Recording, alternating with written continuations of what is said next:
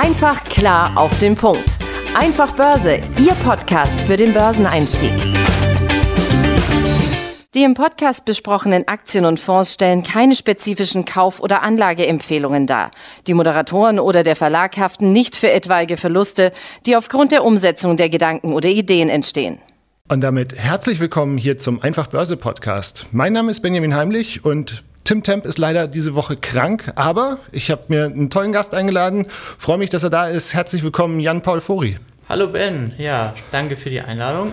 Wir wollen uns heute über ein Thema unterhalten, das ähm, in der Woche bei uns so ein bisschen Kopfschütteln, Stirnrunzeln ausgelöst hat, nämlich und zwar geht es darum, dass JP Morgan Kaufempfehlungen unter anderem für die Alibaba-Aktie ausgesprochen hat. Und es verwundert ja doch sehr, weil die US-Bank vor kurzem da noch ganz anderer Ansicht war und meinte, dass chinesische Tech-Aktien eigentlich uninvestierbar sind. Genau. Und also kurzer Rückblick nochmal. Ähm, es ist ja so, dass im Zuge der Streitigkeiten zwischen den USA und China, die ja eigentlich schon seit Jahren schwelen und so unter dem Ex-Präsident Trump ja wirklich eskaliert sind, ähm, in dem Ausmaß oder in dem Zuge hat die US-Börsenaufsicht SEC dann äh, zuletzt ja auch ihre Gangart gegenüber den chinesischen Unternehmen, die in den USA gelistet sind, verschärft.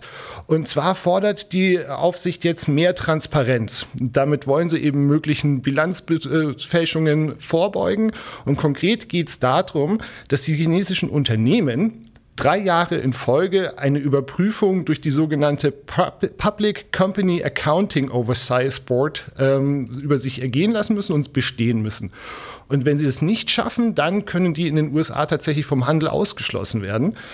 Jetzt ist das Problem, die Chinesen müssten eben diesem Board äh, Zugriff auf die Unterlagen der chinesischen Wirtschaftsprüfer gewähren und das ist nach chinesischem Recht illegal.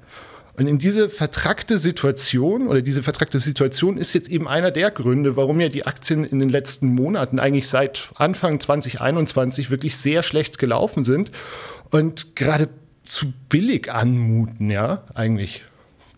Ja, und daher ist es natürlich schon verblüffend, dass JP Morgan jetzt auf einmal schreibt, dass die Unsicherheiten, die mit dem China-Tech-Sektor bestehen, auf einmal durch die regulatorischen Ankündigungen quasi abgenommen hätten und dass sich die Lage dahingehend jetzt verbessert hätte, schlagartig.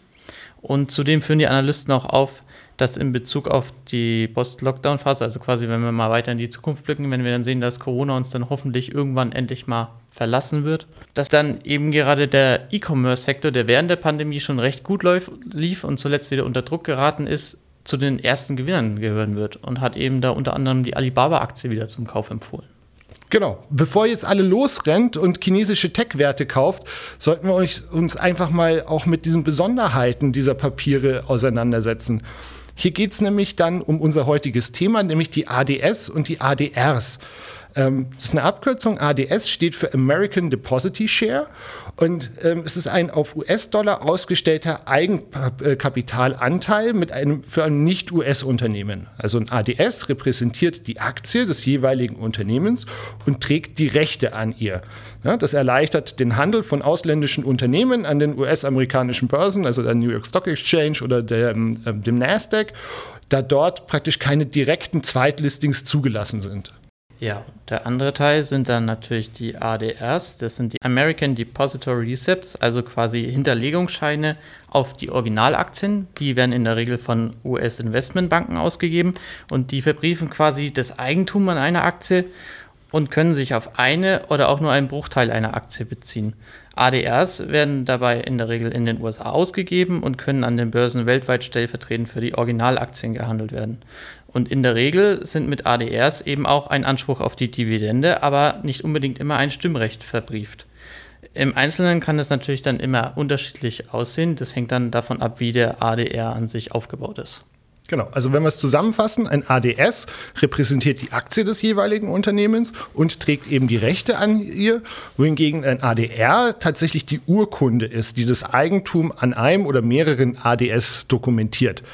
In der Praxis werden solche, werden die Begriffe auch oft synonym verwendet, aber es ist eben, wenn man es ganz trennscharf betrachtet, nicht richtig.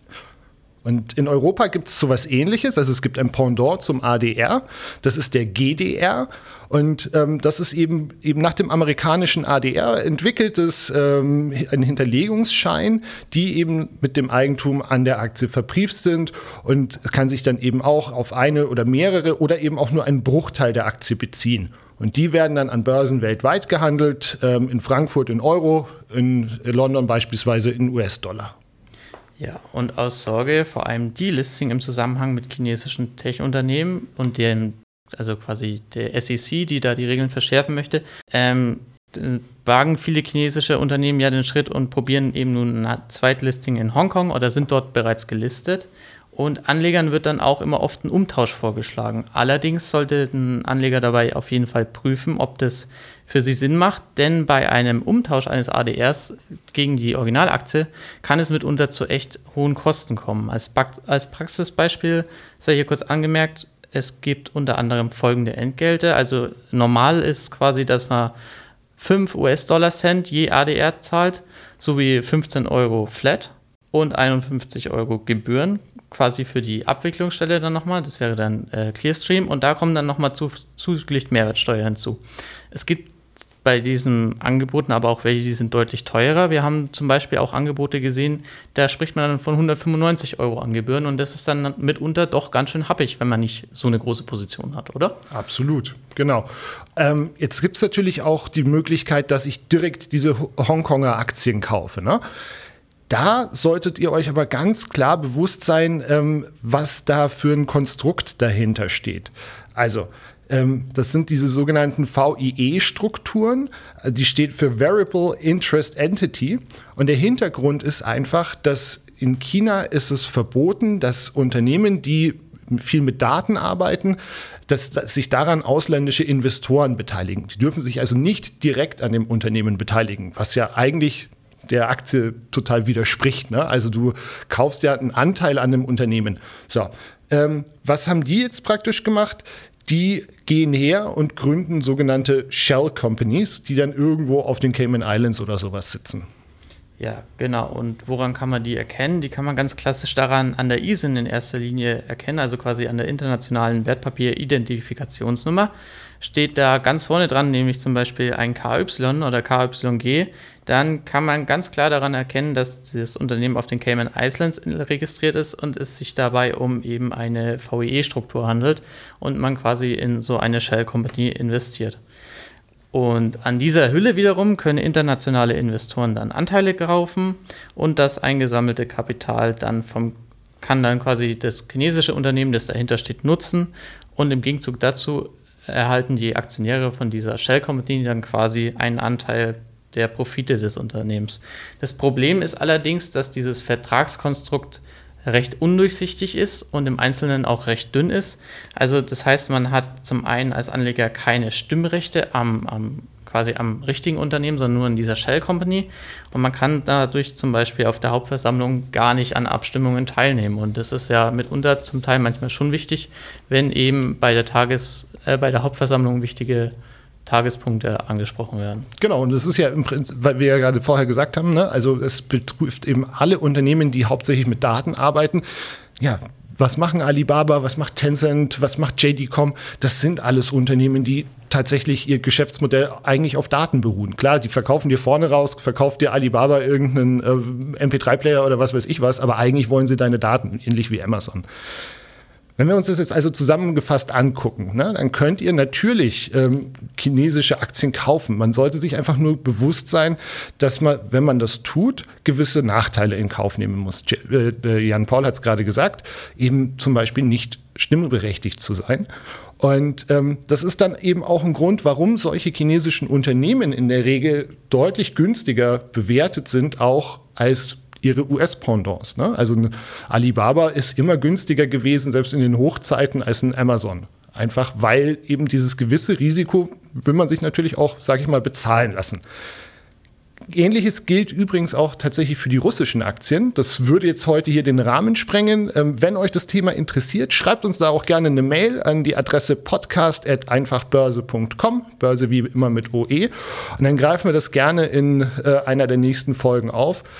Ich weiß nicht, wie es dir geht, JP. Ich muss sagen, dieses plötzlich aufge, äh, diese plötzlich aufgeflammte Begeisterung von JP Morgan kann ich jetzt nicht wirklich teilen für die chinesischen Tech-Werte. Schon allein, wenn man sich die meisten Charts von den Unternehmen anschaut, da gruselt es einen. Ne? Die sind seit Jahren eigentlich äh, in, in einer Abwärtsbewegung. Ähm, und unbestritten, also der chinesische Markt hat definitiv Chancen, er ist riesig. Ähm, und es gilt aber jetzt aktuell, glaube ich, einfach die alte Börsenweisheit, nicht ins fallende Messer zu greifen. Ja, da kann ich dir natürlich nur zustimmen. Es wundert mich auch schwer, dass die US-Bank da auf einmal ihre Meinung geändert hat, zumal ja auch die Zinsen, die momentan weltweit wieder steigen werden, dem Ganzen natürlich entgegenspielen und eigentlich eher für fallende Tech-Kurse stehen. Ja, ich hoffe, ihr konntet dieses Mal wieder was mitnehmen. JP, ich freue mich sehr, dass du dir Zeit genommen hast, dass du da warst. Und ähm, ja, freue mich, wenn wir uns hier nächsten Freitag wieder hören. Danke dir. Ja, danke ebenfalls. Ciao. Tschüss. Einfach klar auf den Punkt. Einfach Börse, Ihr Podcast für den Börseneinstieg.